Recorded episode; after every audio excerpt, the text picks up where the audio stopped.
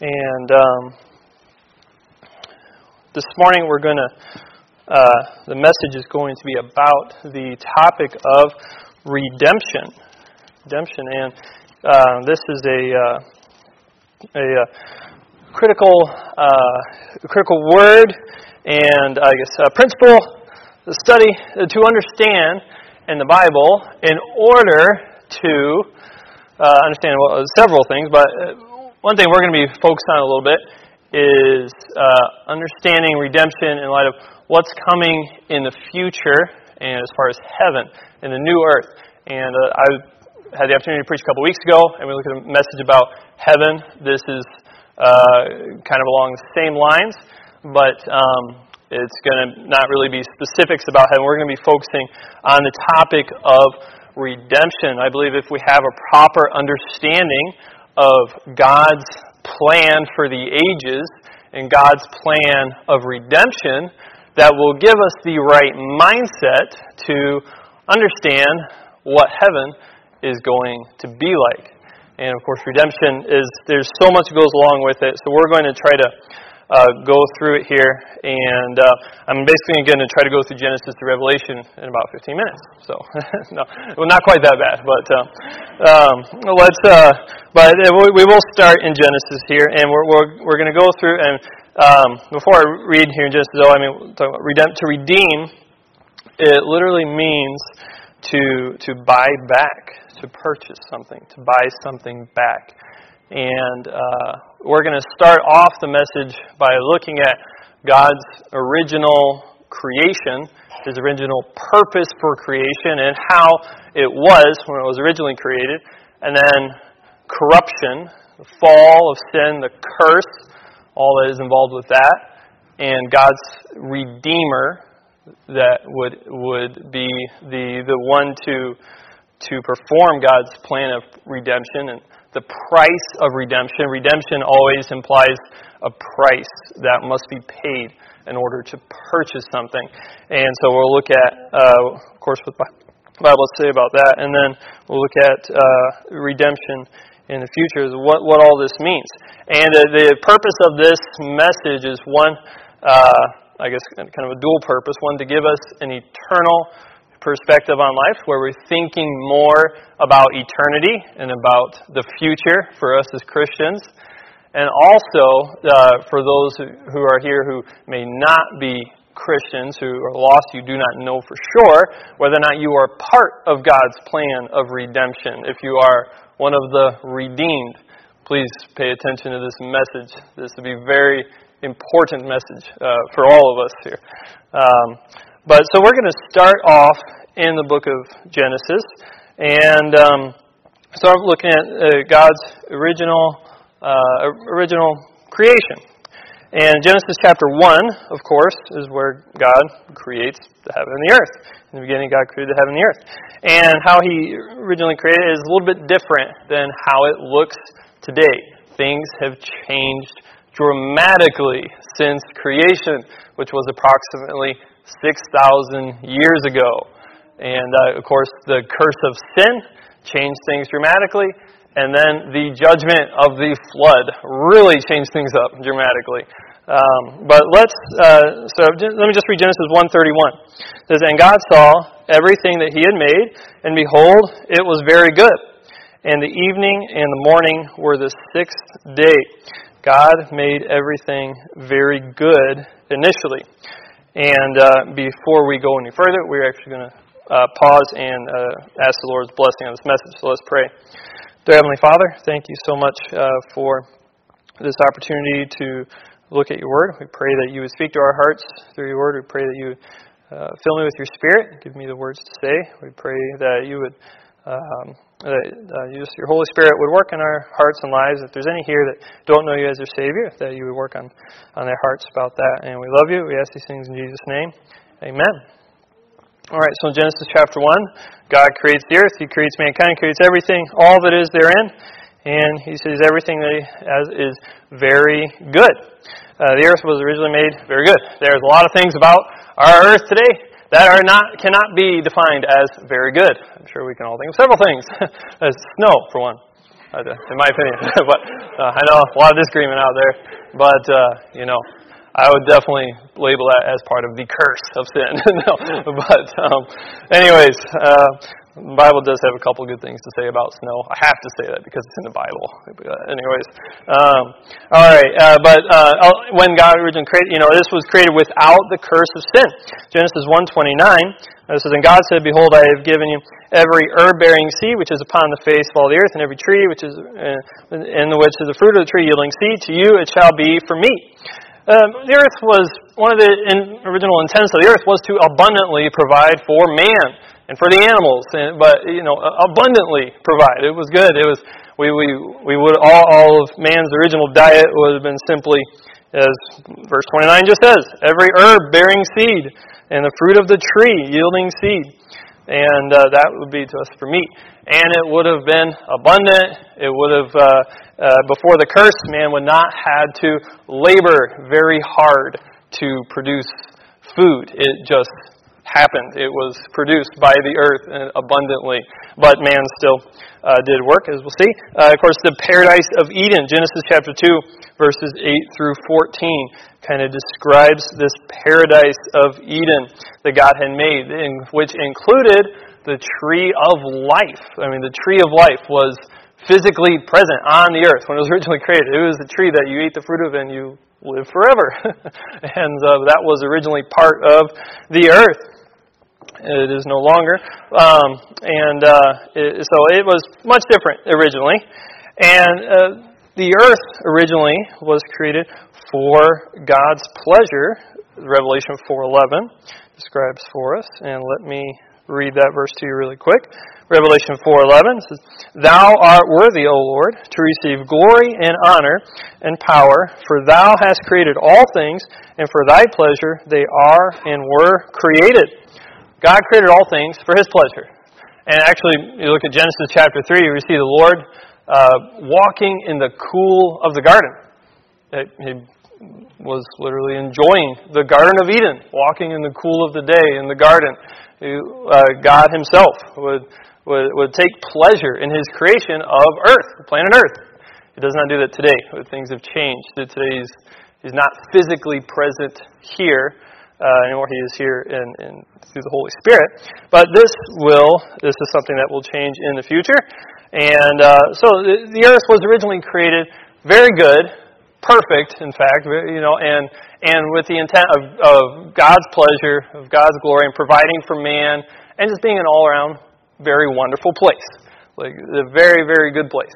And it's no longer that way, but that's how it was originally made. And mankind, when man was originally made, let's look at Genesis 1, again in verse 26. It says, "And God said, Let us make man in our image, after our likeness.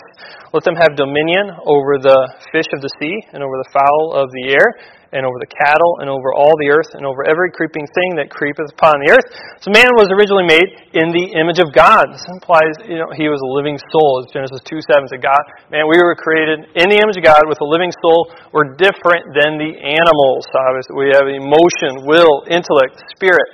Our purpose for the animal is much different than the animal. Where man is not an animal, man was created in the image of God, and in the image of God, with such things as what God would have too, such as these things with emotions and will and intellect and spirit. And so this is how man was originally created. His intent was, one, to rule over the earth, as we read in Genesis 26 and 27 to 28 go on to say, God commands man to be fruitful, multiply, replenish the earth, and subdue it, and have dominion over the fish of the sea and the fowl of the air, and every living thing that moves upon the earth. This is man's original purpose. One of man's original purpose was to rule the earth, to have dominion over all of creation on the earth. And that was God's intent for man. One of God's original intents for man was to work. Genesis 2:15, The Lord God took man and put him in the Garden of Eden to dress it and to keep it. God gave man a job to do. He gave him work. Work is inherent in being human. You are wired to work. You were created to work. This is not something that will change when you go to heaven. You will not cease to be human. You will not cease to be made to work. This will continue. This will, in fact, be redeemed and be made much better than it ever was originally. All these things we're listening, we're going through this. The things that were originally created, a lot of these were lost, but they will be regained. They will be redeemed. And man was originally made to live forever. Genesis 2:17. It talks about the tree of life. And this is the all right, let's see. That's the tree of knowledge of good and evil. I missed my. I got the wrong verse here. There's a verse somewhere in Genesis chapter 2 that talks about the tree of life. It's in there. I wrote down the wrong reference here. But man, and eating it would man would therefore live forever. And man was made to discover. Genesis 2:18 through 20. And the Lord God said, "It is not good that man should be alone. I will make it helpmeet for him." And out of the ground the Lord God formed every beast of the field and every fowl of the air, and brought them unto Adam to see what he would call them. And whatsoever Adam called every living creature, that was the name thereof. And Adam gave names to all cattle, and to the fowl of the air, and every beast of the field. For Adam there was not found an helpmeet for him. So God is... He says it's not good for man to be alone. It's going to make it help me. But God doesn't just create Eve and give it to him right away. What he does, he allows him to discover the fact that he's alone and that he needed a helpmeet. And he does that by the animals. And you could put, you could find more original purposes here by going through what Adam did with the animals and naming the animals and his dominion. He showed over them. But we're looking at the fact that Adam was made to discover this fact, that he was alone and he needed a helpmeet. God allowed him to do that. And that is something that is an error in our nature as well. We are made to learn, to grow, to discover, to invent, to explore. That is an error in our human nature. That is how we are made. And, that's how Adam was originally made. And we are made to have relationships. Genesis 2:18, as we just read, it's not good for man to be alone. Of course, our family relationship, marriage relationship, and of course our relationship with God, as Adam would have had originally here in the Garden of Eden.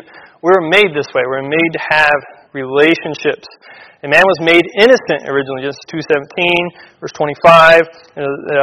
They were both naked, the man and his wife, and were not ashamed. They were innocent. They were without sin. Originally, man had the ability to sin or not to sin. He had the ability to make that choice.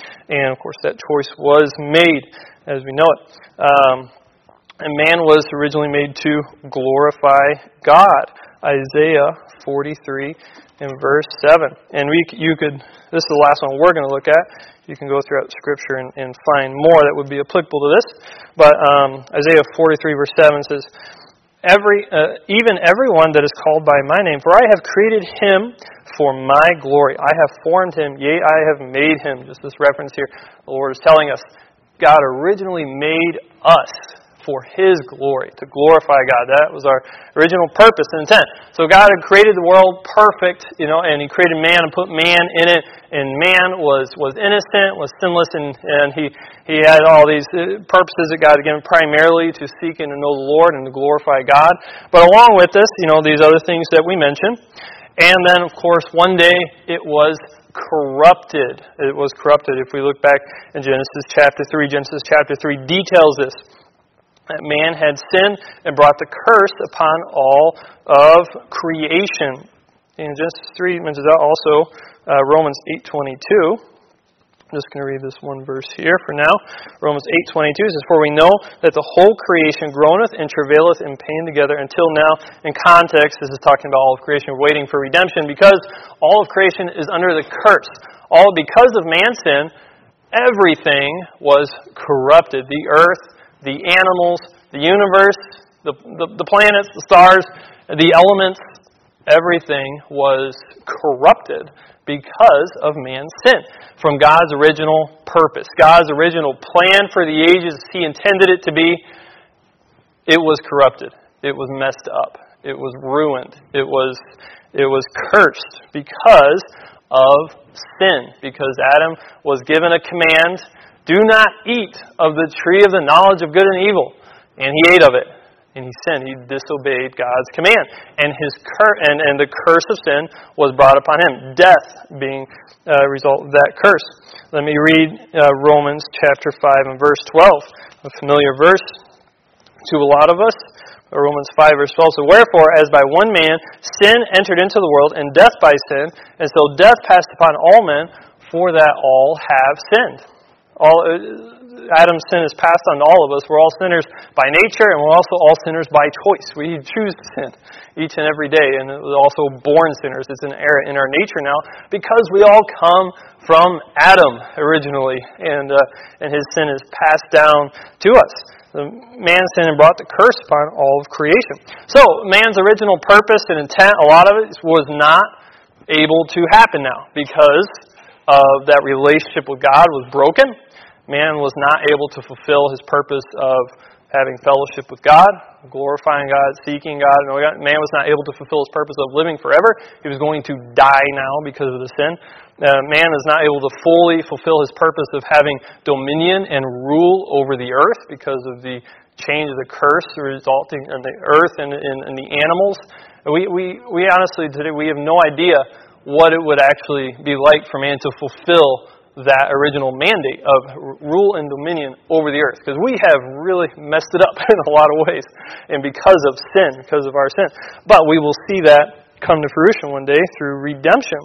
So when we talk about redemption here this morning, we're talking about how God is redeeming back His original plan, His original intent for all of creation, for us, for the earth, for all of creation, and what all that entails.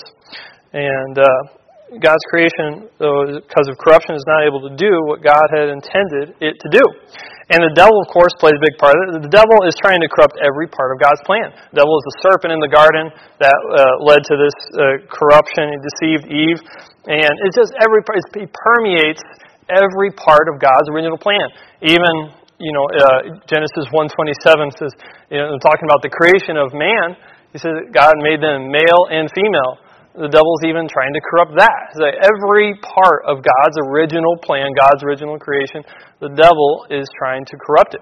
We've been learning in teen Sunday school class about God originally created music and what all that involves, and how the devil has corrupted music. And it's every little part. The devil is trying very hard to corrupt the works of God.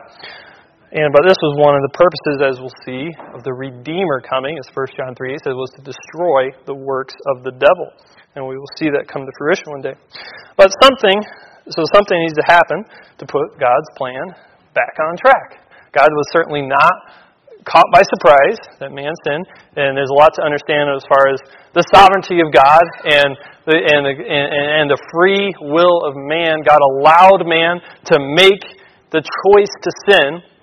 But he knew it was going to happen. Because he knew it was going to happen, because of his foreknowledge, because of his sovereignty, he already had a plan in place. The Bible says from before the creation of the world, God had the plan of redemption put into place. And that plan of redemption, of course, centers around the Redeemer. In Genesis 3:15, we have the first promise of the Redeemer immediately after the fall. In Genesis 3:15, I'm going to go through and just kind of read a few verses here for time's sake. But Genesis 3:15 says, "And I will put enmity between thee and the woman, and between thy seed and her seed. It shall bruise the head, and thou shalt bruise his heel." So here's the first promise of the coming Redeemer. This is Genesis chapter 3. They had just sinned. The curse had just been pronounced. In fact, the curse is being pronounced in the context of these verses by God. And in verse 15, in the middle of this, he gives the promise of the coming Redeemer. He is speaking to the devil. He's speaking to Satan in this verse. He says, "I will put enmity between thee and the woman, and between thy seed and her seed. It shall bruise thy head, and thou shalt bruise his heel." The first promise of the Redeemer is a promise of a human coming that is of the seed of the woman, indicating a virgin birth, but a human more powerful than Satan, that will be wounded, but will also wound the devil and defeat the devil through that. This is the first promise of the Redeemer. And then as we go through the Old Testament, the identity of that Redeemer is further and further revealed. Hundreds, literally hundreds and hundreds of prophecies in the Old Testament talking about the Redeemer. Who is this Redeemer? Who will be this man that is going to come that will be more powerful than Satan and will defeat Satan, destroy the works of the devil, and restore creation to its original intent and to its original state. Hundreds of prophecies talking about who this Redeemer will be. The Old Testament is filled with them. And we'll just go through a few of them. One, in Genesis 22:18, it's revealed that the Redeemer will be of the seed of Abraham, thus from the nation of Israel. It says, "And in thy seed all the nations of the earth shall all the nations of the earth be blessed, because thou hast obeyed my voice." This promise was given several times to Abraham. This was one of the times. Talking about the Redeemer is going to be from Abraham's seed. Further on, it would be of the tribe of Judah. Genesis 49:10. "The scepter shall not depart from Judah, nor a lawgiver from between his feet, until Shiloh come, and unto him shall the gathering of people be." In Genesis 49:10, this is going to come from Judah, one of the 12 sons of Jacob. So a little bit more specific now. And as you go through the Old Testament, it just gets a little bit more specific, a little bit more specific. And 2 Samuel 7:12 is going to be from the house of David. It says, "And when thy days be fulfilled, and thou shalt sleep with thy fathers, I will set up thy seed after thee, which shall proceed out of thy bowels, and I will establish his kingdom. He shall build an house for my name, and I will establish the throne of his kingdom forever." This Redeemer is going to come from the line of David, who was, of course, of the tribe of Judah, who was, of course, of the seed of Abraham. And Isaiah, the book of Isaiah is, chock full of prophecies. You just study this topic out, and you get to the book of Isaiah, like, oh, wow, it's the entire book. It's like describing the coming Messiah, the coming Redeemer. And it's an amazing, amazing study to go through the book of Isaiah. But here's just a few, talking about how the Redeemer not only would offer redemption to Israel, but to all of mankind, of course, and would extend to all of creation. Isaiah 49:5 says, "And now saith the Lord that formed me from the womb, to be a servant, to bring Jacob again to him.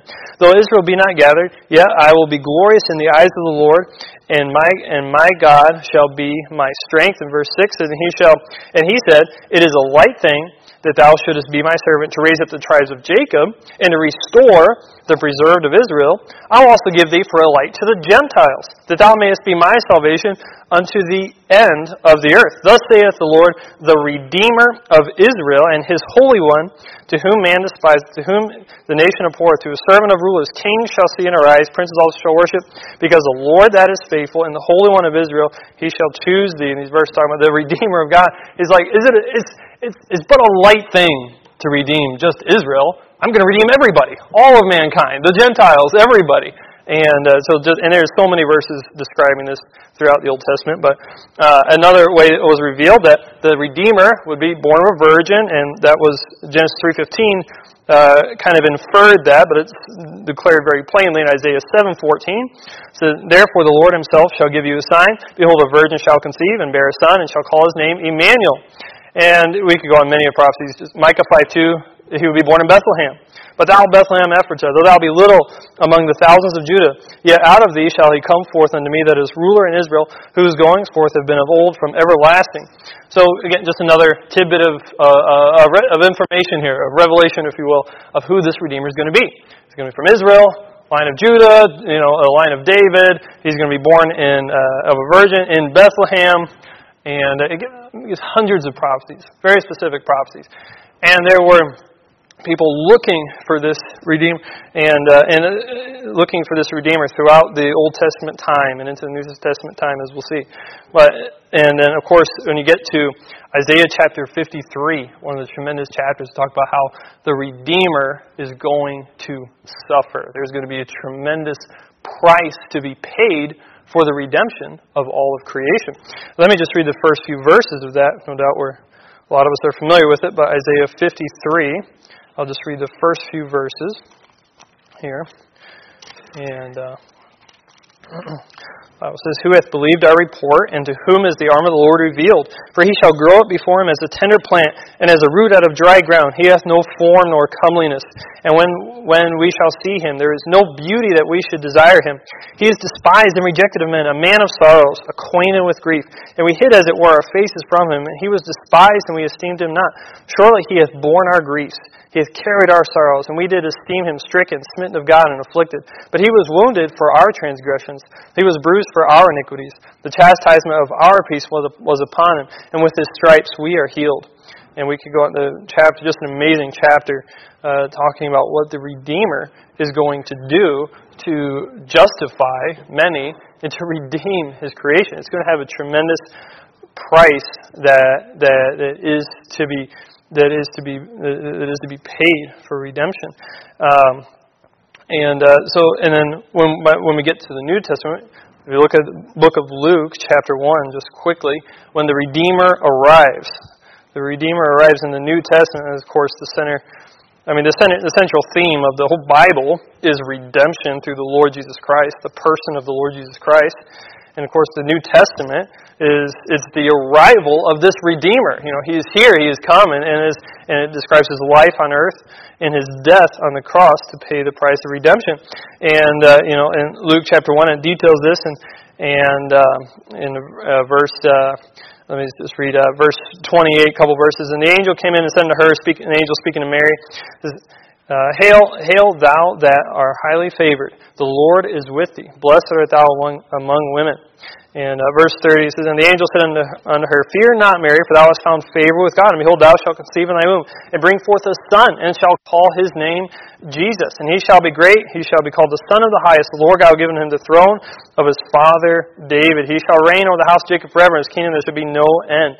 So here you have Mary here, and you could spend a lot of time studying this and preaching about this, but Mary is no doubt one of those Israelites who is looking for the coming Redeemer. And she knows, the prophecies of who it's going to be, and that's going to be born of a virgin. And then imagine having the angel Gabriel, show up to her, and it's going to be her. She's going to be the one that God's going to use to bring the Redeemer in the world. And there were others looking for the Redeemer. Look at verse 30, Luke 2, verse 38. Let me read verse 36. "And there was one Anna, a prophetess, the daughter of Phanuel, the tribe of Asher, and she was of great age and had lived with an husband 7 years from her virginity. And she was a widow of about fourscore and 4 years, which parted not from the temple, but served God with fastings and prayer night and day. And she, coming in that instant, gave thanks likewise to the Lord, and spake of him to all them that looked for redemption in Jerusalem." So there's these group of people in Jerusalem looking for redemption. They understand the truth of the Old Testament, that creation was made, in this wonderful, good, perfect state, and it was corrupted, it was fallen, but there is going to be a Redeemer that is going to come and was going to purchase back God's original intent. And they were looking for that Redeemer. And he arrives here in Jerusalem. And Anna, of course, one of the first that gets to see him and spreads the news to those looking for the Redeemer. Hey, the Redeemer is here. Just an incredible time frame, I'm sure it would have been. And of course, the New Testament goes through the life of Christ and how he lived and fulfilled all those hundreds of prophecies, proving that he was indeed the Messiah and had come to redeem the world. And then he went to the cross, to die on the cross, to pay that price of redemption. Let's look at Ephesians chapter 1 here for a moment. The Bible has there's 3 or 4 times in the New Testament about it says that the price of redemption was the blood of Christ. Excuse me, take a drink here.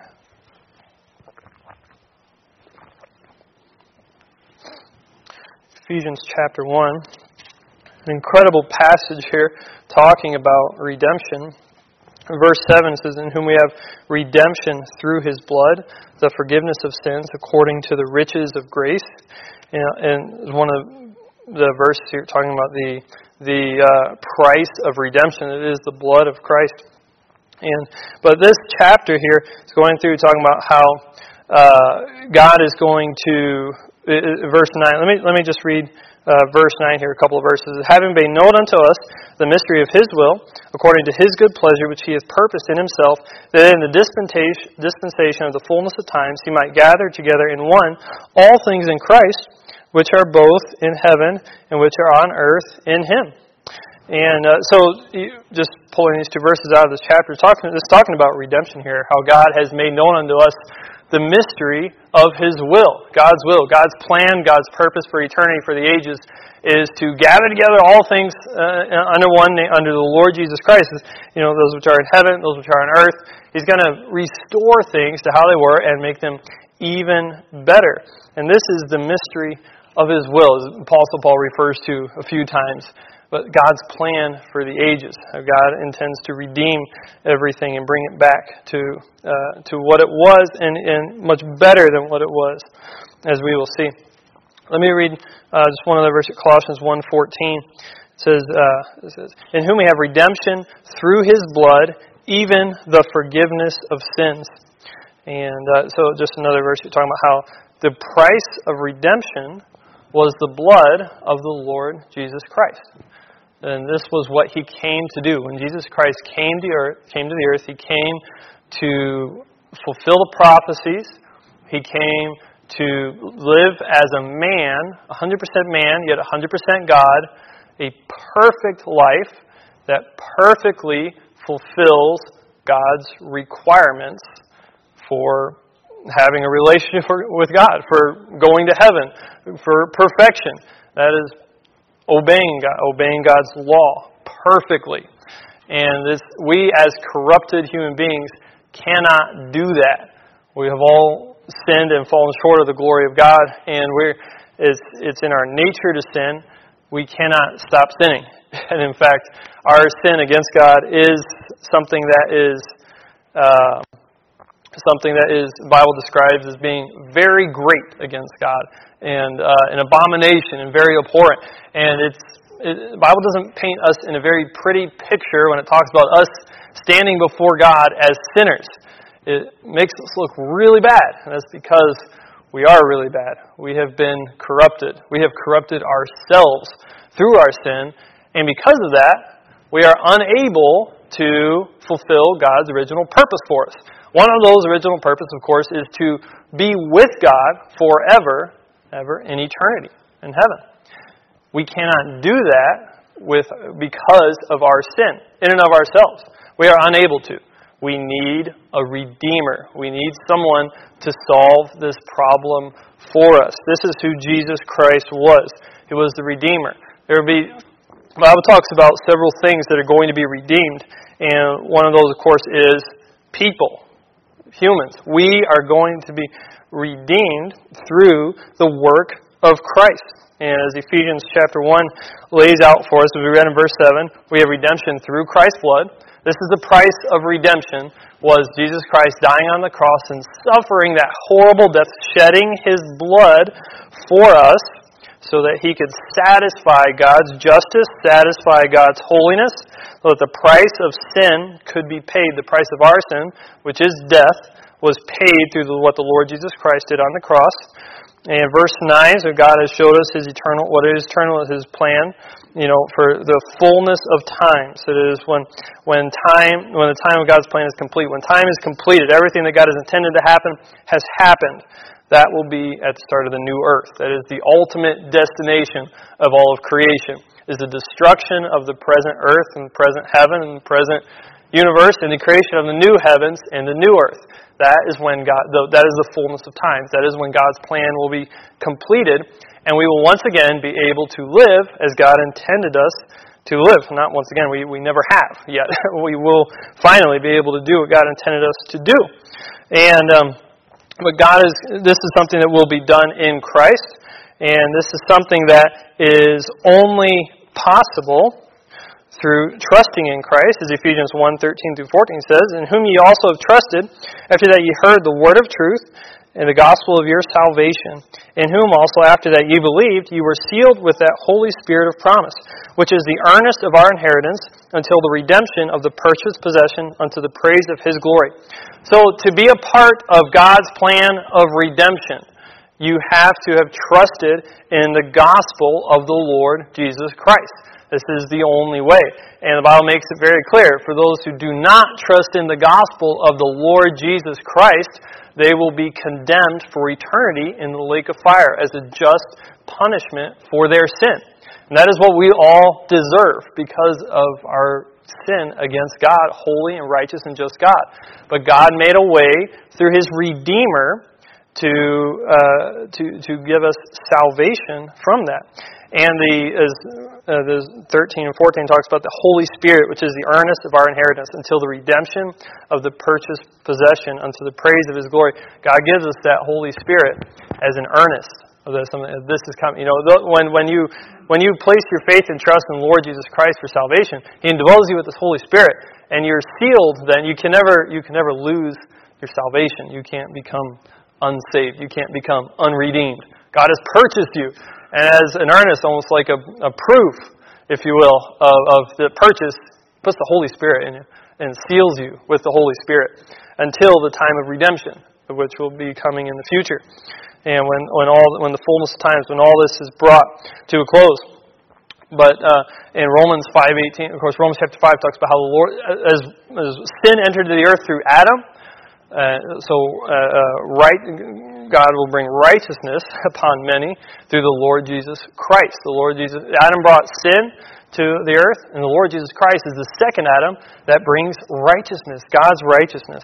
It is only through trusting in Christ we can be part of this redemption. But not only will people be redeemed, the Bible talks about how the earth will be redeemed multiple times. We've already read some, and it's talking about, of course, the new earth, what is coming in the new earth.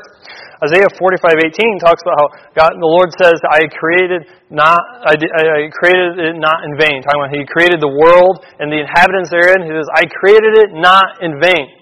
God did not create this world, create us, create the universe, to just one day burn it all up and throw it away and be done with it. That's not God's plan. God does not relinquish one part of His original plan, His original creation. God is going to redeem everything. He's going to redeem the earth. The new earth will be this earth redeemed and perfected. I actually believe it will have a lot of that. This earth is probably sometimes gives us glimpses of the new earth because they'll be similar in a lot of ways. It will be this earth. It's almost like the one we're looking at now is as Paul said in 1 Corinthians 13. Now we see through a glass darkly. We're looking at like a shadowy mirror image of what the earth is supposed to be. And but it's not what we have right now. It's not what the earth is supposed to be. We were not created to live like this, to live like we are living now. The same with God's original purpose and intent for mankind, for man in general. You were not created to live for, go to school for 12 years, work a career for 40 years, get as many millions as you can, spend the next 20 years if you're lucky, trying to have as much fun spending those millions with an old and decrepit body, and then die, and then you're done. That's not what you were made to live for. You weren't made to live for pleasure. You weren't made to live for yourself. You weren't made to live for your family. You weren't made to live for, your hobbies, whatever. That's not what you were made to live for. You were made to live for God and with God in a perfect creation. In a perfect relationship with God Almighty, the Almighty Creator, and in a perfect relationship with the earth, with His creation, and using that to glorify Him and to please Him. We have a really big and powerful purpose that God has given us. And that is because we live in a sin-cursed and corrupted earth. We lose our focus. We lose our sight. We get so bogged down by what's going on right here and now, by this earth, by COVID, by politics, whatever it is. We lose our focus on it. Listen, God's plan of redemption is real. God's plan of redemption is coming. We were made to live with God in the new earth forever. We're not made to live like this. This is sin. This is corruption. This is a curse. Things are messed up right now. God did not create the earth. It wasn't meant to be. It wasn't meant to have death. It wasn't meant to have sin. It wasn't meant to have violence. It wasn't meant to have dishonesty and corruption. This is not the real thing.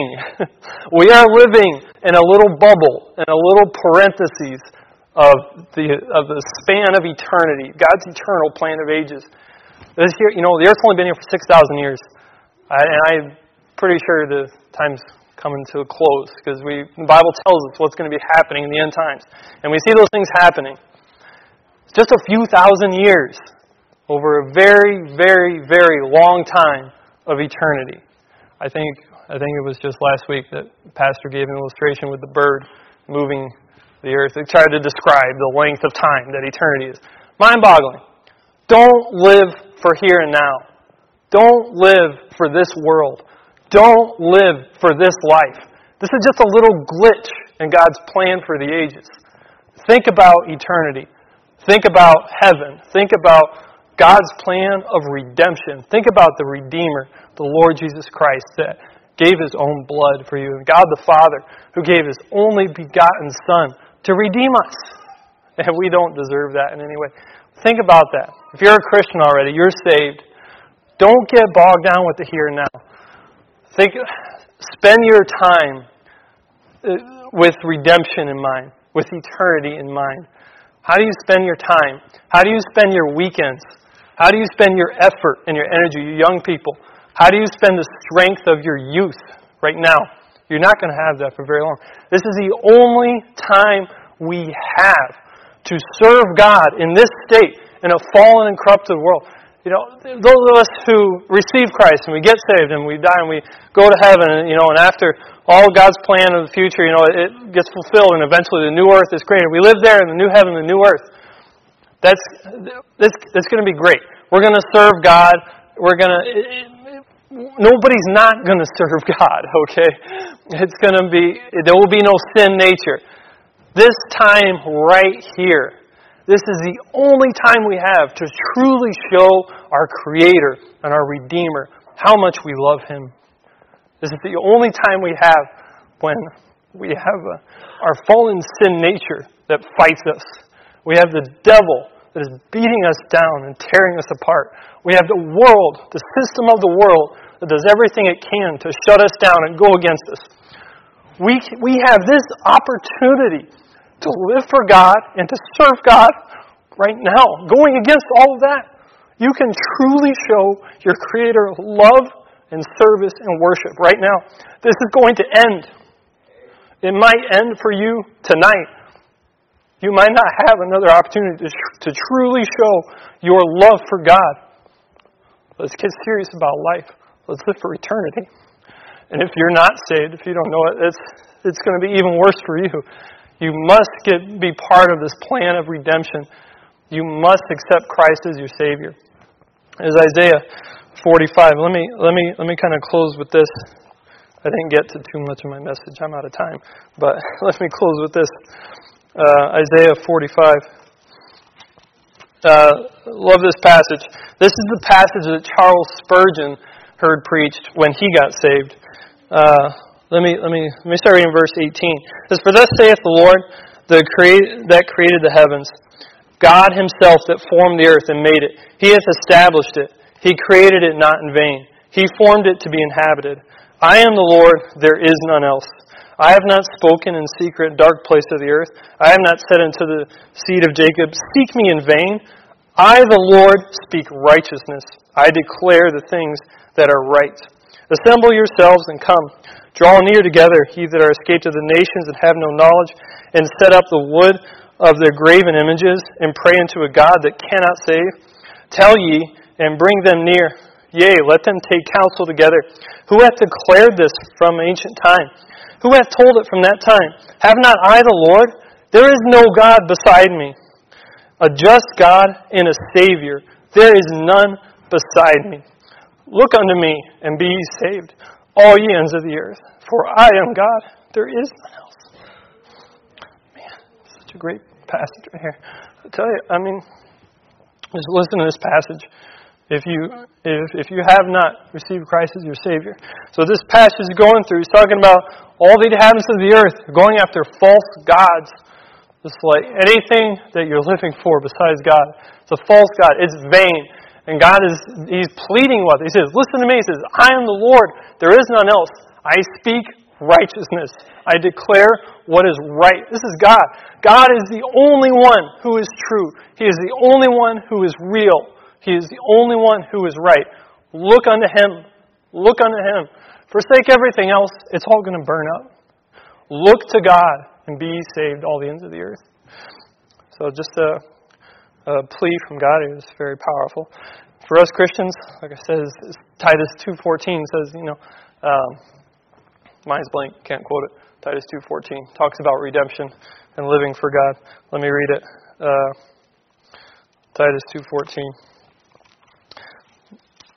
The Bible says, who gave himself for us that he might redeem us from all iniquity and purify in himself a peculiar people, zealous of good works. Just, man, if you have that proper view of redemption, who Christ is, that's what we'll be, zealous of good works for the Lord Jesus Christ.